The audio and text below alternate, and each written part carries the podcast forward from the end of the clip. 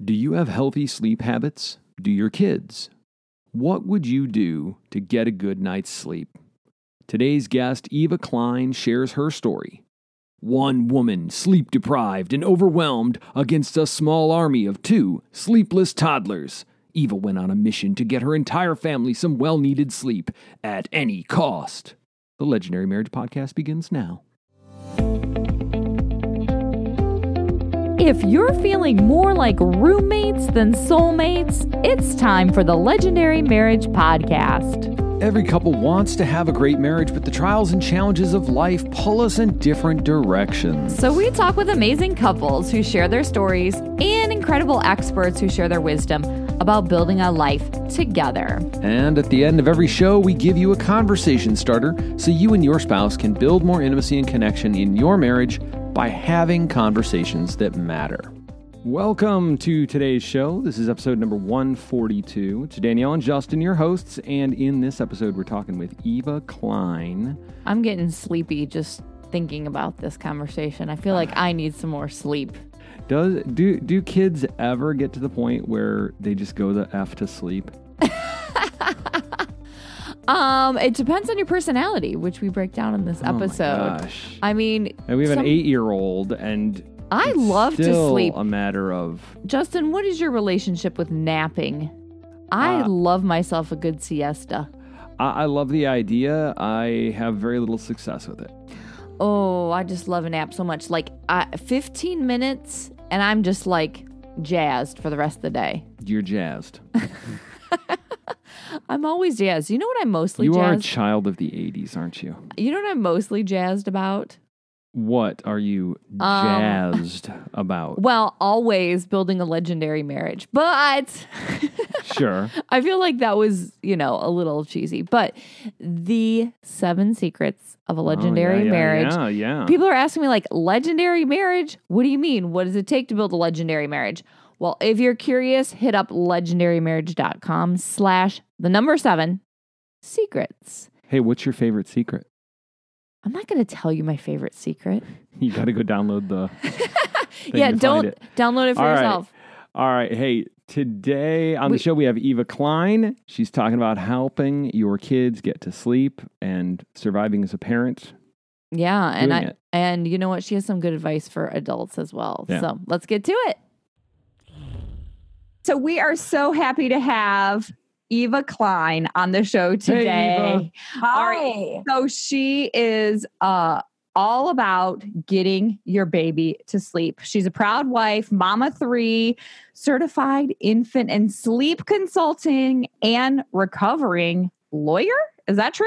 Correct. I am a lawyer by training and got into this business when my middle child refused to sleep. So I was on maternity leave with her. I mean, here in Canada, we get a year's worth of mat leave. And so a few months in, when the sleep deprivation was really, really got the got the worst of me, that was when I kind of had to take matters into my own hands.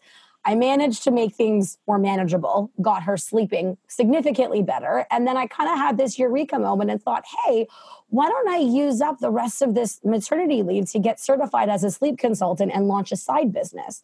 And that's exactly what I did. I wasn't ever planning to leave law because, I mean, gosh, who does that, right? I mean, that's yeah, just- I mean, you did crazy. put a lot of effort into it, I'm Yeah. assuming. And I- I want to know does your lawyering help with getting kids to sleep? I think it helps in that I in in the way I communicate with the families that I work with because as lawyers we have to write and speak very succinctly Hmm. because judges don't have the time or patience, you know, to hear anyone ramble. And I guess sleep deprived parents are no different, right? They need to hear things kind of quick and to the point. And because I'm just trained, because I guess my academic training in law really taught me how to express things verbally as well as in written format as succinctly as possible, I think a lot of parents really appreciate that. Okay, so I want to get dig into you as a kid. So do you have siblings? Yes, I have one younger sister. One younger sister. Okay. So did your parents make you have a bedtime when you were little? You know what? I kind of always loved sleep so much that I really was one of those kids that would put myself to sleep if I was tired. Or I would Mm. tell my parents, Mommy, I'm tired. Can I go to bed now? I really was one of those dream children because to this day, I love sleeping so much. Oh my gosh. What about your sister? Did she do that too? She was, we were both, we made life for our parents really easy, I think, because she was also, I think, one of those kids, not as babies, I should say, not as babies, because when you're dealing with babies and little kids, you need to know what kind of schedule to have them on. And so, because my mom didn't really know what she was doing, because nobody knew what they were doing. Nobody knows what they're doing when they have a baby. Yeah. Yeah, no, of course not. But they were no experts that you could turn to 30 something years ago either. So we were, my sister and I were both waking up at the crack of dawn at five o'clock in the morning for years. Oh my gosh. That My is the mom had- worst. It's the worst. And she had no idea that it was because we were going to bed too late. And she didn't know that we were overtired. But we now know that keeping your kids up later is actually counterproductive when it comes to getting them to sleep more because the very famous saying goes sleep begets sleep and we we know this is sleep science when we become overtired it causes our bodies to become stressed which causes us to be become restless and not sleep well and ultimately wake up early so as children we were where we didn't have to worry about nap schedules or whatnot. We were great. But as babies and as toddlers, where my mom didn't know the type of schedule to put us on because nobody really knew, um, we were waking up at 5 a.m. for years, apparently. Oh my, gosh. That's one of those things where um, we're coming into summer, obviously. And so the girls are girls. So they're almost five and seven. And Mhm. they love to, when they don't have school the next day, they love to stay up late. And then it does seem like they still get up at pretty much the same time in the morning for the most part. Like they get up around 6:30 no matter what Allie time does. they get- Caroline tends to sleep in. Well, I and just Ca- of the two, Caroline's the one that will that is more likely to go. That's it. I'm done. I'm tired. I'm going to bed. Yeah, I love that about her. She'll do that. Allie will just like prop her eyes open with toothpicks and keep staring at you until FOMO. Well, I'm wondering coming into summer, like I'm sure you've had this conversation with some of your clients. Like, do kids keep the same sleep schedule all the time, or is it okay to um adjust depending on if they have school? I think it depends on the child because, first of all, it depends on what the summer is looking like. Are your kids in camp where they still have to be up by, let's say, 7:30 every day to get to camp on time? Or are they home with you, right? So if they're home and you don't have any structured activities for them, then I suppose having them on a later schedule where they're going to bed later and sleeping in later is fine. So that's the first thing. The other thing mm. is that there are some kids who will sleep in and other kids don't where you know you were saying why my oldest daughter it doesn't matter. She could go to bed at midnight. And she was she and my and my dad actually about a month and a half ago went to a leafs game. She went to her very first like nhl Toronto Maple Leafs game. We're we're diehard Leaf fans here, and she didn't get to bed until midnight when all was said and done, and she still woke up on her own at seven o'clock in the morning. She Oh, And then she was probably a nightmare the rest of the day. Um, I mean, I don't know. She was in school. Her teachers had to deal with her, not me. I love that part of the equation. Yeah. Okay, But I'm not all wondering. kids sleep in. That's the thing. Some do and some don't. Yeah, it's a crapshoot. Yeah. and um crap could be the uh, operative part of that crap show that's what usually plays out in our house wow, we, is the we'll uh, say junk show. yeah we call it a junk show when they haven't had enough sleep and they're just totally off the walls and crying at every turn and you're like oh it's a junk show Well, one of them will just start banging her head on things, like not intentionally. But she keeps getting in accidents where she's like oh, i walked into the door and you're like I tripped on the carpet. The stupid sofa attacked me, and you're like, "Oh boy, junk show." Bedtime Okay, for everybody. I want to Yeah. get back to so you have a husband, Isaac. Mhm.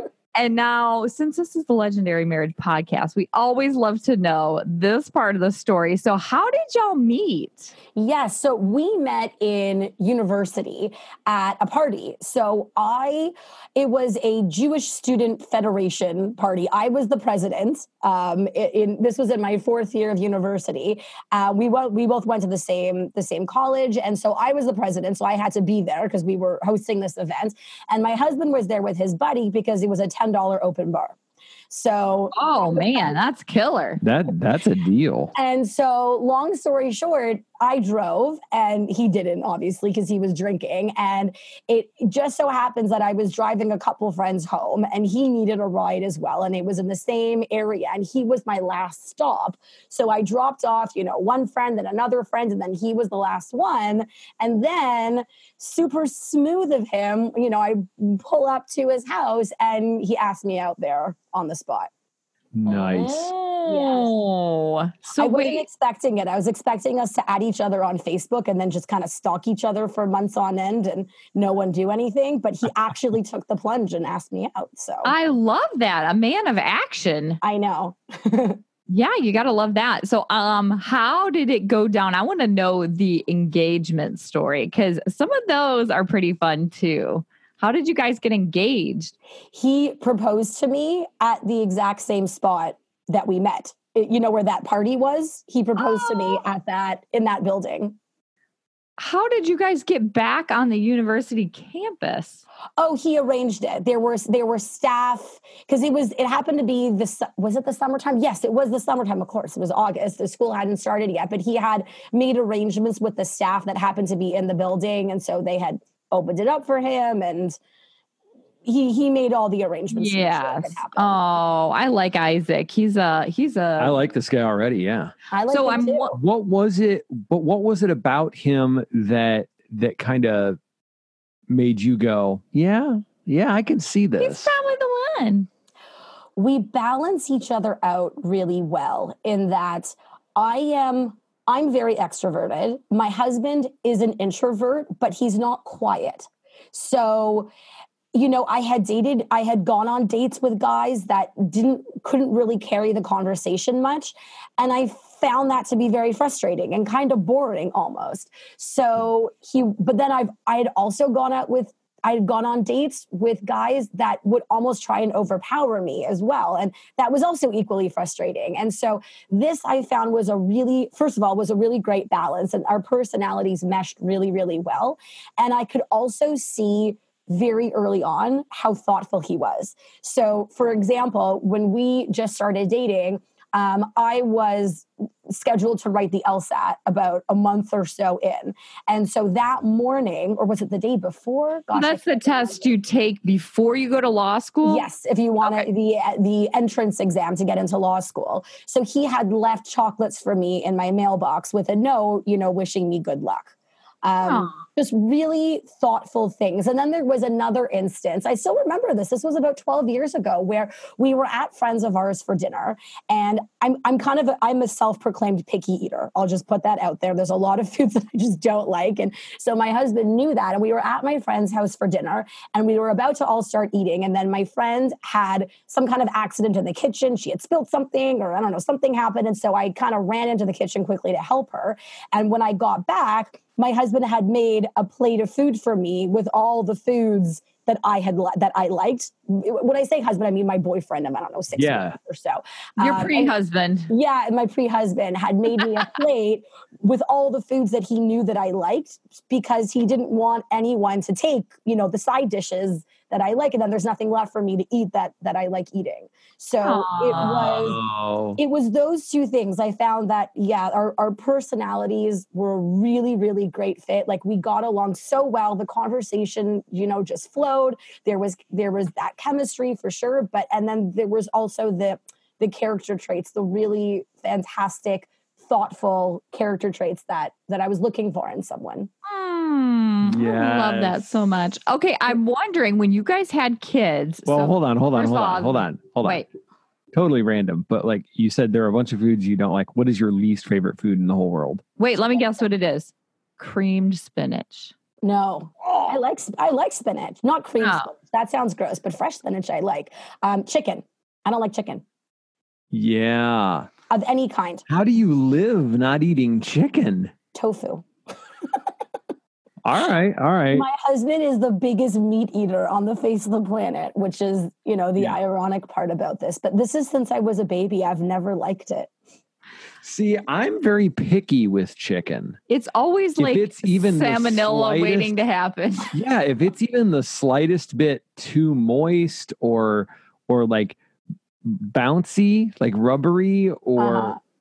I mean anything. It's it's got to be uh, like when I I'm a terrible I am no grill master by any means. Yeah. Right. And this is part of why because I want that chicken dead. I mean dead dead dead dead as a doornail. Piece of shoe I leather. I don't like my steak medium rare. I don't want it to make noises when I bite Are it. you like well done? You like Yes. charcoal? yeah, it ha- it has to be you know the no pink burgers, steaks, chicken, pork. Like Danielle's always like, oh, it's okay to have a little pink and pork. I'm like, the heck I say. What about you, babe? Um, Me? What's my worst? yeah, the the your the food you hate. Oh my Most. gosh. Uh, I hate olives. No, see, you're missing out. Uh, I d- love olives. yeah, it's one of those things where, like, if I even smell it, I'm just like, ugh, get this out of my. Like, it's dead offensive to me for but some you reason. cook with a lot of olive oil. yeah, but that's different. I don't know. I don't know. Mhm. Okay, so Eva, when you went to go have kids, did you think I'm going to go back to my law career after I have kids? So I actually gave birth to my first child a month after graduating law school. So um, in that, yeah, it was it was quite the whirlwind. In that I I finished, I wrote my exams, gave birth about a month later. Um, and then about five months after that, I began working. I mean, here we have to do something called articling, which is basically a paid internship, which is part of the process of getting called to the bar. And um, and so I was, you know, working for a couple years, had another baby, which is my middle child, and she was the sleep monster that got me into this business Oh. Okay, wait, why do you call her a sleep monster? because she was a sleep monster in that she didn't sleep at all. She woke up every 90 minutes all night long. Oh my if that's not a sleep monster, I don't know what is. Oh. Um, and then would she just want to eat, or she was just happy and just wanted to just chill she for a wanted her while? pacifier. I was putting that stupid pacifier in her mouth every 90 minutes all night long because if it fell out, the sky would fall. Oh Yeah. my gosh! Mhm. So initially, what did you try? Um, I tried crying and hoping that maybe if I just, you know, spoke Praying. to her and asked her to sleep, Please maybe stop. maybe Yeah. she'd listen. Um, and so, okay, so that didn't work. So then the next step was Google. And you know, Google is overwhelming because there is so much information out there. Um, it's almost it's a bit of a double-edged sword. There's too much information out there that you have no idea what's going to work for your particular baby and your particular family. Um, so, you know, what ended up happening was in my desperate Google search and quest for sleep books and reading things through, I managed to make things more manageable. I did. I did some sleep training. I took the pacifier away because the pacifier was making her into a sleep monster. And Oh wait, is the pacifier bad for them to sleep? it doesn't, it not necessarily. It can be. It can be. I'll tell you, for my three kids, all three of my children have taken pacifiers. Um, for babies number one and baby number three, so the current baby, the pacifier was not a problem. Mm. And that they were never waking up for it repeatedly throughout the night. The middle child, the pacifier was a problem because at it was four to five months, she needed it to fall asleep, but didn't yet have the fine motor skills to be able to replace it on her own. And so that's where it can be a problem. So Mhm. I had no choice but to take it away because I wasn't going to continue to wake up every 90 minutes for it and wait for that magical day to come that her fine motor skills get stronger. So that was a really big thing I had to do. See, now the problem solver in me crudely no. thinks, can we just grab a couple rubber bands and like you know, put the pacifier in and like put the rubber band like a ball gag. I'm fairly certain that would violate some kind of safe sleep guideline. Well, I, somewhere. I'm sure. I'm sure. I like. I wouldn't do it, but but you know, do you just you just have that thought? Like yeah. there were a few times when when Allie was, you know, she had Well- the pacifier, but she wouldn't suck on the pacifier. It was like a pacifier attached to a stuffed elephant, yeah. and she didn't want the pacifier part in her mouth. She wanted to chew on one of the legs. Oh, She really? would, she would always just like chew, gnaw, suckle on the leg of the elephant, so the pacifier would be hanging down out of her mouth. And there were a few times where I just thought, I could just rig this to stay there.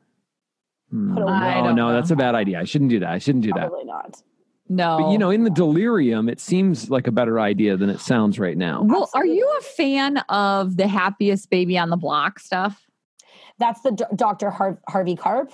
Yeah, and you know all the sh- the shushing and the you know all that and the, the swing and the For swaddle newborn and the- babies, it's great. Yeah, For newborn babies, it's fantastic. I mean, you know, when your baby reaches that three and a half to four month stage, they're going to outgrow the newborn sleep stage and outgrow Dr. Harvey Karp's techniques and mm-hmm. and need something else because they're by by about the four month mark that's when a baby's sleep undergoes really big neurological changes and becomes more adult like it's in essence they're graduating from being a newborn to being an infant. And so and that's a really big milestone just developmentally. They're much more aware. They're not they're, they're not newborns, right? They're they're babies, and we're beginning to see personality and whatnot. They're smiling at you, they're making lots of eye contact, and naturally their sleep patterns really change. So by that point, that's when we're not typically swaddling anymore. That's when we're not, you know, getting the baby to sleep in the swing for every single sleep. That is when that we can we can begin aiming for some more independent sleep and some bigger stretches of sleep at night. Hmm. Okay, I have always thought that there was like when the babies are little, you just have to go with whatever they throw at you. You know, I mean, like if they wake up in the middle of the night, they have to eat whatever, you feed them, then they go back to sleep. And then I thought like at about four to six months or so, then you were supposed to start sleep training them. When do you start really focusing on, like, okay, let's mm. get you on a schedule, kid, and let's get you sleeping through the night? So I would say what you were initially saying about the newborn stage is a half truth because yes, the newborn stage is a crapshoot in that a lot of it come a lot of what it's going to look like is going to come down to your baby's temperament and whatnot however i can tell you that there is actually more than you'd think that you can do in that newborn stage to make it more manageable So Ooh, it's do say not- more. Yes, it's not just a matter of surviving count down the days that you can sleep train. I mean, I'll tell you, my my eight month old was giving me eight hour stretches when he was six weeks. And he's he was breastfed then, exclusively breastfed, and giving Wow. me eight hour stretches. I'll tell you the biggest thing that I preach to families with newborns is make sure your baby does not get overtired Mm. overtiredness i'm telling you is i mean overtiredness is your worst enemy across the board when it comes to sleep of any age but it's in particular a really problematic factor that can that can steal a lot of sleep away from you when you've got a newborn because they become overtired so easily a one month old baby usually can't be up for much longer than 45 to maybe 60 minutes at a time, including the feed before they need to go back to sleep. And a lot of people don't realize that. And then what happens is there the this newborn baby is up for these big massive chunks of time throughout the day that's just too big and then the baby becomes overtired and then you usually get one of two things or, or often a combination of both. So then you get tons and tons and tons of crying in those early evening hours which is all, mm-hmm. also known as colic but colic isn't actually always colic. There is such thing as mm. true colic but sometimes colic isn't colic. Sometimes it's overtiredness where We always called it the witching hour. yes. It There's a, the a little window. Yeah, like after dinner, and then it's like They're just irritated until bedtime. Right. yeah. But there there's a very high likelihood that these babies are irritated because they need another nap and they've been up past that one hour mark and just don't know what to do with themselves. So that's the mm. first consequence of having a baby that's overtired is that you get more tears. And then when it comes to nighttime sleep, it can actually cause all kinds of unnecessary all kinds of unnecessary night wakings because overtiredness causes restlessness. And it makes it much harder for a baby or an adult for that matter to fall asleep and stay asleep nicely. So, if there is one humongous, massive piece of advice I would give to anybody of a newborn baby, it is to keep your eye on the clock and just let them nap consistently throughout the day. Don't worry about them napping at seven o'clock at night. People think, oh, it's seven o'clock, they shouldn't be napping. Well, if they woke up at six and it's now seven and you don't want to put them down for the night at seven, let them nap again so that they're not up for this big, massive chunk of time. Yeah. Wow. I, you talk about the like overtiredness. I think about that. Uh, like even as an adult, when I start getting overtired, I start twitching. Yeah. Like I, I, I will just uh, you'll see me like we'll be watching a movie or something, and my I'll like I'll be like my legs will start kicking and stuff, and I'm like, that's when I know I'm done. You're like, go to bed. Or you Oh. should have gone to bed 45 minutes ago. Yeah, That's probably yeah. what it means. Yes. Okay. So um I'm wondering so what can you do for older kids um when they're traveling? I mean, we're coming up on summer. We've got lots of Oh yeah. well, well, whether it's babies or older kids, how do you get them to sleep when you're in a weird hotel or you know you're staying at the water park all day long or things like that? Like how You're in do a you, tent in an RV park with strange noises Right. outside. Right. What is the best method for that sort of madness of Yeah. traveling? I mean, listen, the first thing that I'll just say, you know, just putting this out there is that when you combine traveling and potentially time changes and children, there's no guarantees when it comes to sleep. You know, a lot of it just really comes down to how adaptable the child is. Some kids do really well adjusting to new environments at the drop of a hat, and other children take time.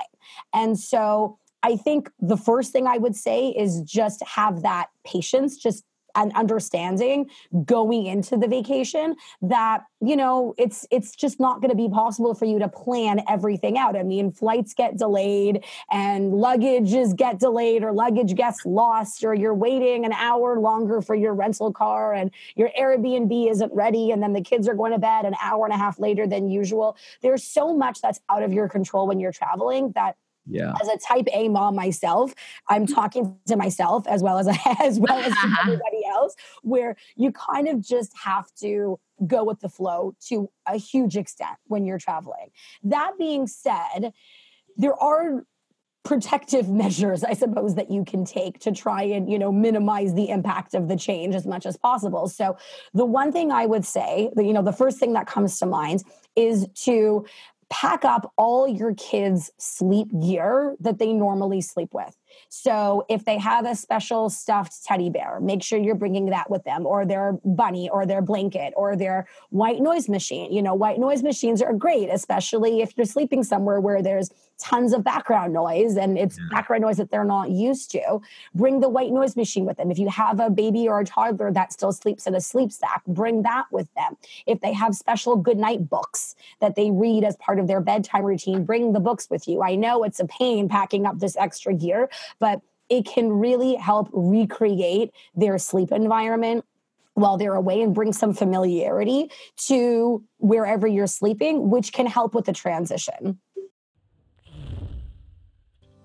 And now we interrupt this episode of the Legendary Marriage Podcast to bring you a word from our sponsors, us.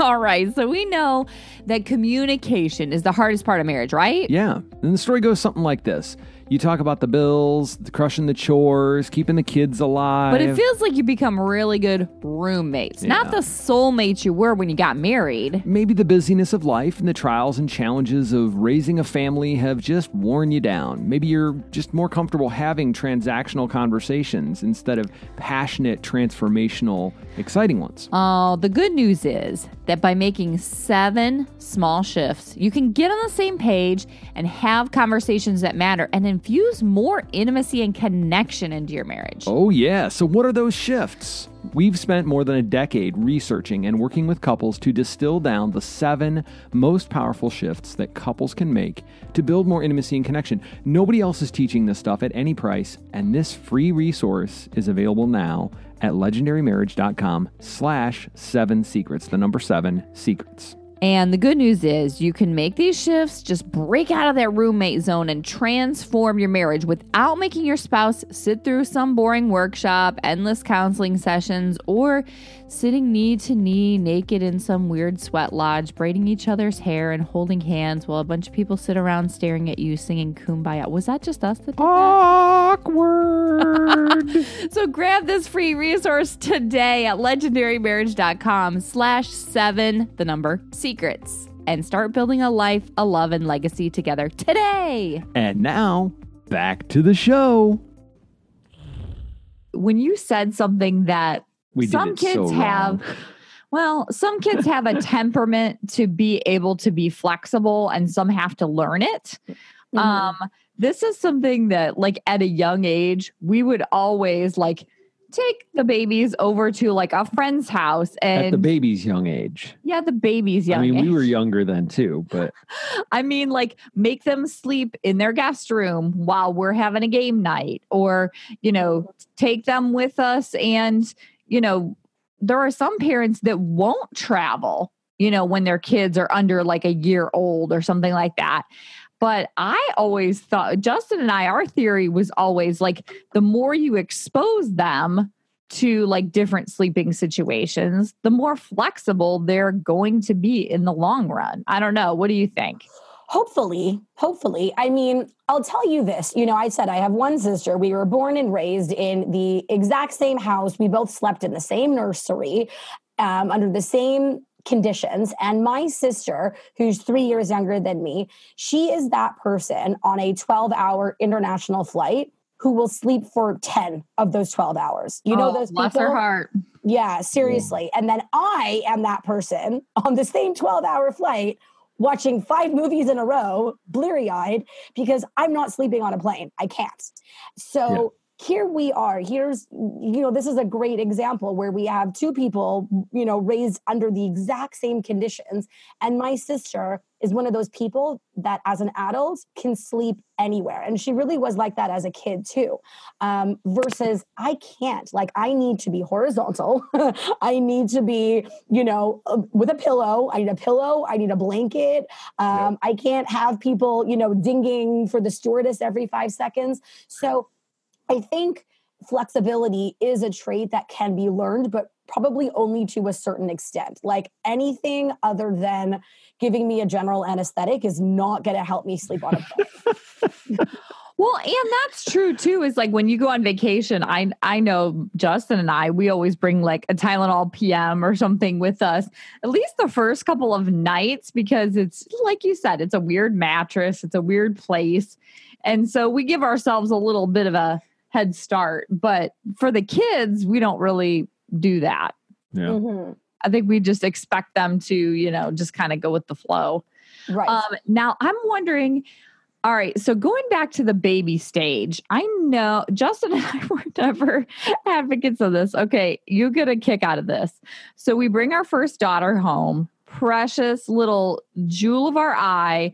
We had been praying for her for nine years. Like we had a huge infertility struggle. wow. And finally, we have this sweet little baby. We bring her home, and you know, I'd read all the things that you know they sleep in your room with you for like the first little while or whatever, and then you put them into their big crib in their own bedroom. Well, the first night, put her in the little pack and play or whatever it was, bassinet in our bedroom, you know, right off the side. So in case she needed to wake up, I was right there looking at her. And after one night, one night, One one night. Justin was like, This kid is not going to be in our bedroom anymore. this kid is out of Nope. here. And so from then on, she slept in the big crib and it was no problem whatsoever. And our second daughter, I don't know. And even, we slept. and we slept. Because here's the deal. It was like every time Well, she would every time the baby would breathe or fart or turn or coo or the wind blew outside, Danielle would be like, there is a mom startle factor that is just she would startle charts. and then freak me out. Like I'm thinking the zombie apocalypse is upon us. They're coming in through the windows. Oh no, it's just she turned over.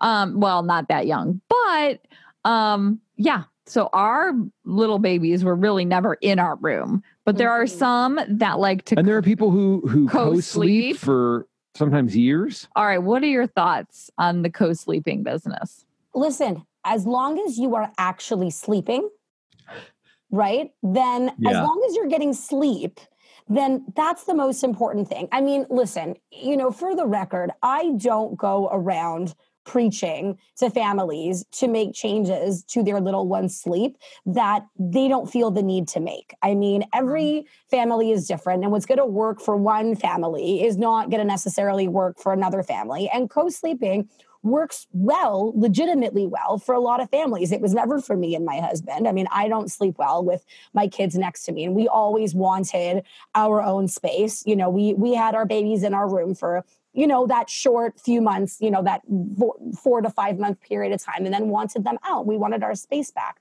Yeah. Um, but other families who feel differently, hey, that's fine as long as it's actually working, like really working really really really working. And a lot of the time when you you don't need to dig that deep to see that there isn't much sleeping happening with the co-sleeping arrangement. And so that to me that that's the problem. It's not a matter of is the child sleeping well in the crib versus in a bed versus in your bed is is the family rested? And if the Yeah. family isn't rested then that's probably that's that's going to be a problem Why is it that sleep, like, what do we know now about sleep? You mentioned some of the neuro- neurology or whatever the right word is there. uh, why, why do we need sleep so bad? Like, what, what's oh my happening? goodness. I mean it's a basic it's a basic human necessity that we need to function. You know it's a basic human necessity that we need to function and thrive. We need sleep. First of all it's responsible for physical repairs right? When you fall on your knee and you bruise your knee you need those first few hours of sleep in the night. It's called non-rem sleep. It's that deep sleep that's responsible for physical repairs I, I had a client recently i was explaining this to her and she says to me, Oh my gosh, is that why I've had bruises on my legs for the last three months and they haven't gone away? Because I haven't slept more than an hour and a half at a time. I haven't been getting proper non REM sleep. Could be. I mean, I'm not a doctor, right? But Yeah. you know, it, it could be. And then we also need sleep to help us regulate our mood. I mean, especially those, it's it's the research shows that the sleep that we get in those early hours of the morning, it's called REM sleep. It's when we we dream. It helps us regulate our emotions. So, in other words, when your kids are nagging you left, right, and center, and they're just all ganging up on you, you need, and the world is out to get you, you need sleep so that you've got the patience and you've got the ability to keep calm and keep rational while dealing with whatever situation you're dealing Yeah. with when we don't have sleep we lose our cool we lose our temper we're we're often miserable you know we're very moody we're very cranky we don't have patience for anything remotely imperfect and it impacts ourselves as well as everyone around us and when that happens for months and months on end, I mean, it's a huge risk factor for for postpartum depression and postpartum anxiety, Mm. massive risk factor. And so it's the type of thing that can really impact not just your own emotional well-being, but everybody around you. Well, I feel too, it's like, it's almost like a given, like, oh, you're new parents, and you're going to be sleep deprived and you're not going to sleep. So I want to know at what point can you take action to like say, hey, listen, the adults need sleep, the children, the babies need sleep, Yeah. and this needs to happen. And what on earth do we do about it? Right. I think that what you just said, thankfully, is outdated. I think that it's was absolutely applicable in previous generations where we were not empowered, where parents were not empowered with the knowledge and know-how to maximize a baby's sleep. So personally, I was maximizing my eight month old sleep from the day that he was born. Um, okay, as I tell me about that. I am so curious from the day they were born. How do you do that? he, I was putting him down every bedtime. I was doing the Dr. Harvey Karp. I was using the white noise machine. I still do. Swaddled him up, offered him a pacifier, and every single once a day at bedtime, I was putting him down in his bassinet awake. That, my friends, is something that you want to try doing over and over Mm. and over again. You're not going to necessarily get it on day one because some newborns are fussier than others, and some might agree agree to go along with this, and others might say no, no, no, no, no, and and not be happy about it. And we're not doing any kind of sleep training or anything at the newborn stage. So if they're crying, you know, you pick them up and you and you soothe them, but with enough practice night after night after night and your baby learns how just with sheer practice how to fall asleep independently it means that your baby then acquires independent sleep skills to be able to keep himself asleep until of course he wakes up because it's time to eat or something like that. So that's how a lot of the time we can avoid all kinds of unnecessary night wakings where baby is waking up not because he's hungry, not because he's cold, not because he's lonely or you know wants to see mommy or misses you or anything of the sort. No, what he if if baby nursed to sleep to begin with, then sleep science tells us that that's what he's going to expect when he wakes up at the end of a sleep cycle and doesn't know what to do with himself. So Mm. that's what I happen to be doing. Again, because my baby this time around was at an unfair disadvantage when it came to sleep, and that he had me as a mother. So I was putting him, you know, awake in his bassinet from day one. But I tell people that that is something that you can try doing and you can work towards on a daily basis. So you just have them calm down and like ready to go to sleep, but actually their eyes are still mostly Mhm. open. Yeah, a hundred percent. Yeah. And then they go to sleep. Okay. Well, sometimes, sometimes you do, and then sometimes you say, "Okay, it's not working today. We'll try again tomorrow." Okay. So when are they old enough to do sleep training and what does that look like? between four to six months of age of course with you know permission of your doctor is when a baby can absolutely learn how to fall asleep without assistance it doesn't mean i just want to clarify this doesn't mean that they can then sleep 12 hours straight very big difference. You know people Yeah. think that sleep training and night weaning are two different things. And people will and i see i'm in all kinds of you know mom facebook groups and people will talk about their four month olds waking up every two hours all night long to eat. And people will say oh you know a four month old isn't old enough to be sleep trained.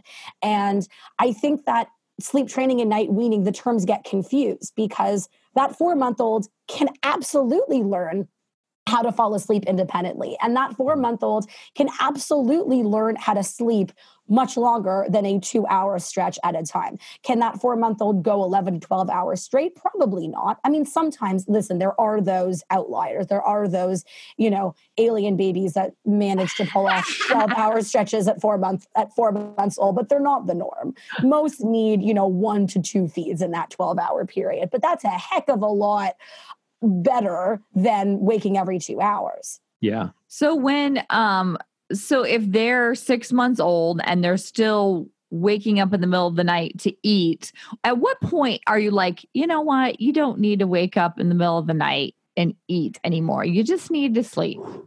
Yeah. by by six months i would say there are still quite a number of babies that might need to eat once still Mm-hmm. but as i said that we're, we're talking once in a 12 hour period we're not talking three times in a 12 hour period.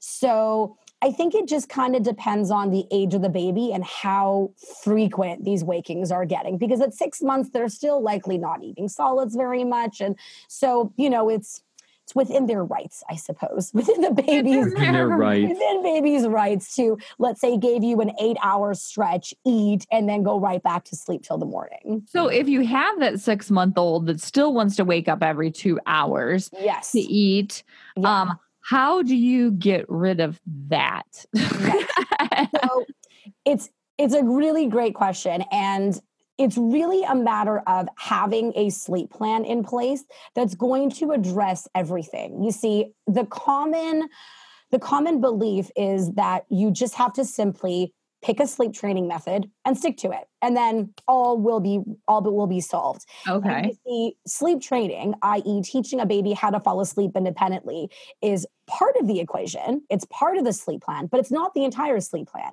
because it's not taking into account, for example, your baby's schedule that needs to be in place beforehand. Otherwise, baby's overtired, baby is riled up, sleep training's going to fail, right? It's not taking into account baby's sleep environment. You got to have blackout blinds in the room. You want to make sure you've got the white noise machine that you know the room isn't too hot or too cold that you've got a proper wind down routine for bedtime and for for nap time that daytime nutrition is optimal that you've got what i like to call the foundations in place and then when you've got those foundations the environment the routine the scheduling the food emotional well-being etc then you can move on to picking a sleep training method that's going to teach your little one how to fall asleep without assistance, how to fall back to sleep without assistance, so that they can then learn how to keep themselves asleep, unless, of course, they wake up and they're hungry.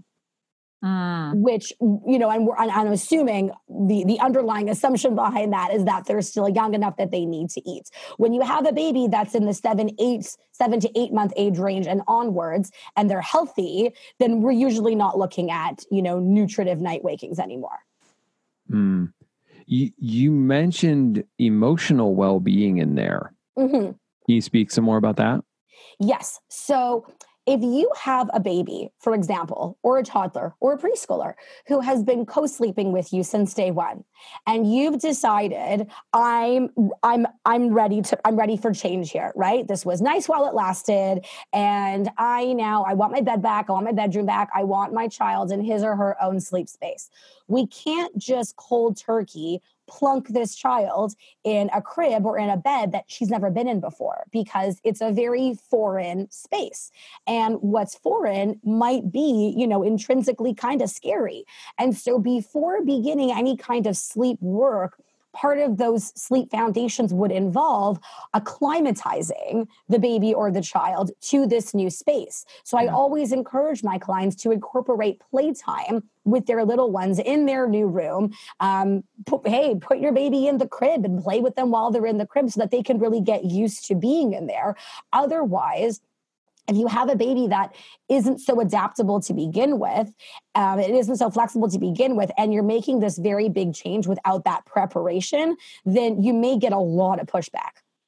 Mm. When Yeah. you said having a toddler or a preschooler that's co-sleeping, Mhm. Justin, what are we? What are we? What in what world would that make? I I just, You want to come back to this topic because, like, I, I mean, we can edit this piece out. but I'm just saying, like when she said that, I was like, are we? I, I don't know what your background is as far as the co-sleeping thing goes, but I'm like. How are we going to have our mommy daddy sexy time if there is a And there- child in the bed with And us? there are natural biological functions that happen throughout the night ah. for men that could make co-sleeping really, really like disgustingly awkward. I don't know. We're not a co sleeping family here, so your guess is as good as mine when it comes to those practicalities. Like, like I'm not going to judge anybody or anything, but I am decidedly against this. Like, I like if that's your thing, like God bless and Godspeed. But But like you're saying, like, what if you're like, you know, you lean over, you're trying to snuggle up next to me. And even if the child is 500% zonked out and at the foot of the bed, it's uh, it's At the foot inappropriate. of the bed like a dog. I don't what know. Are talking they about? roll all over the place. Um, like it's just inappropriate. Like I wouldn't even want that to be like on our minds in the bedroom while there was a so you child. get up out of bed and you go in the closet. I get. I guess you got to get creative and Get in there, go in their bedroom, lock the door, Yeah, yeah. go in their baby Which, that's toddler not disturbing. toddler bed, go in their little toddler bed. Okay, Danielle, too far. But I'm oh yes, yes. I feel like I I could hear you. Eva, Eva's like, I, I, I hear you. I'm acknow- I fully acknowledge everything that you're saying. Hence why my husband and I never co-slept with co-slept with our kids. yeah, the math just doesn't add up on that for me. the math doesn't add up. And I feel like when our daughters, okay, maybe you can answer this too, Eva. Mhm. When the girls come in and it's like, oh, I had a bad dream. First of all, I think half the time they're lying. They did not have a bad dream. But I'm like, I don't want to be harsh with them in the middle of the night and be But like, you are but I kind of ate like brutally. because I think that they're not telling the truth part of the time, but that they just want to snuggle in with me. And I need my sleep. I do not want, oh, I had a bad dream. Snuggling hours are closed. Snuggling hours are off time. Yeah. So like, what if, Let's just put it this way: Danielle has never had a problem protecting her sleep. no, I have not. Right. Right, no. right, right. What do you do with like younger kids that want to still like crawl in with you at like two in the morning because quote they've had a bad sleep or a tummy ache or a dream or whatever? So, and are you asking with the underlying assumption that you don't want this? Like you don't want that behavior to continue? Oh, that is Does absolutely anybody correct. want that? Yeah, I mean, So I'm- honestly, this is gonna sound obvious, but I'm just gonna say it anyways. Don't allow it. Period. Just Yeah. don't just lock the door. Well, well, no, no, no, no, no. I'm not saying that either. You know, listen, my I remember I have a seven year old and a five year old, and you know, my kids have bad dreams as well.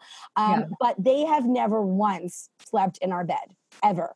Um, they wake up, they, you know, oh, I had a bad dream. You know, there was there was a stage where my five year old, I think she had a dream that there were spiders in her bed. Oh, geez. And so, yeah, it was, you know, and I felt really bad. It was this like recurring problem where she was freaked out that they were going to be bugs or spiders or ants in her bed or something.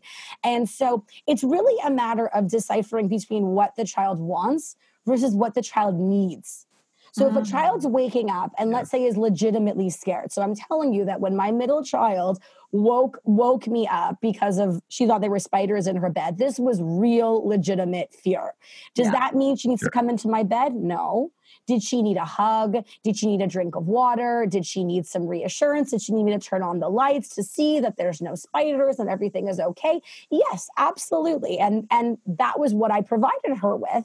And then she went back to sleep in her bed. But if it turns into a routine where maybe it was triggered by an actual legitimate nightmare, but then she realizes time after time, oh, hey, if I say that I'm scared, then this routine involves me landing up in mommy's bed and she likes it, then I mean, that's how our brains are, are wired, Right. right? We learn from past experience that, oh, this was a worthwhile endeavor for me. So I'm just going to do it again. And so you will probably get pushback from your child if this is a strongly ingrained pattern, but mm-hmm. you just have to put an end to it and just explain, you know what, if you have a bad dream, this is what's going to happen instead and follow through. yeah. Well, I might not sleep tonight for fear of spiders in my bed. Thank you for planting that idea. Thank and you it's so much. Texas, so it's probably tarantulas Oh gosh. Or scorpions. We could do scorpions. Yeah, scorpions. Oh, yeah, no. that- that's great. How about that, honey? Oh, Sweet dreams. Thanks. Oh my gosh, Eva, it's been so great having you on the show. So much to think about and talk about. Um, I'm wondering, I know you have a free resource for our listeners. Can you tell us a little bit about that? Yes, I have a free downloadable ebook that everybody can download, and it contains my top seven sleep tips that everyone, every exhausted parent can begin implementing for their baby, their toddler, or preschooler immediately so that they can begin getting their little one sleeping tonight if they're ready. Mm, Awesome. Let's do it. Hey, so we will put that Ju- link in the show notes. Justin, is it, you know, does this rag I- smell like I- chloroform? No, no. That's probably not on her list. That's her not list. one of Eva's approved methods of getting your child to sleep. nope. That's always Justin's joke. We don't ever do that, but it's always a funny joke. all right. Okay. And where can our listeners find you? Your socials, your website, and all that. Yes, mysleepingbaby.com. And you can find me on Instagram. The handle is mysleepingbaby. And you can find me on Facebook as well at mysleepingbaby. Awesome. Thanks so much, Eva. It's been such a pleasure. Thank you so much for having me. Okay. The conversation that we had about your bedroom being for the two of you. Yeah. Yeah. I really feel like we could even really embrace that idea even more. Not only not having children sleep in our bed, but I feel like we need to make our bedroom Can we more. put like an electric fence across the door? yeah, something that you couldn't see, but it's just like those invisible fences, like that the dogs. Mom, have. Dad, I couldn't. Ah, what happened? Mom, Dad, I couldn't. Didn't you see what happened to your sister? Come on. Okay, our listeners are going to think we're like psychotic. So maybe we shouldn't do that. I was just thinking about maybe sexying up our bedroom more Yeah. so that it's like even more of a just a space for you and me. Okay. Not what do you, only- what, what do you what do you want to sexy up? Like, what does that mean to you? Well, I just feel like it needs a little bit of sprucing and not like, you know, giant piles of Goodwill stuff in the corner. Those are and- yours. okay, this isn't about blaming about whose I'm not piles blaming. are what. I'm just observing. okay, let's take this off the air. But seriously, I think we need to make the bedroom more of our like sexy sanctuary just for the two of us. Oh, I like that. I- Sexy sanctuary. or just like more nice and friendly and comfy for us. sanctuary. All right, and now the talk about it segment of the show. Each week we challenge you to set a time with your spouse to have a conversation that matters. Okay, so here it goes. What would be possible if everyone in your family had the sleep they need? I feel like it could be a whole different world if Yeah. everybody was just well rested. Oh my gosh.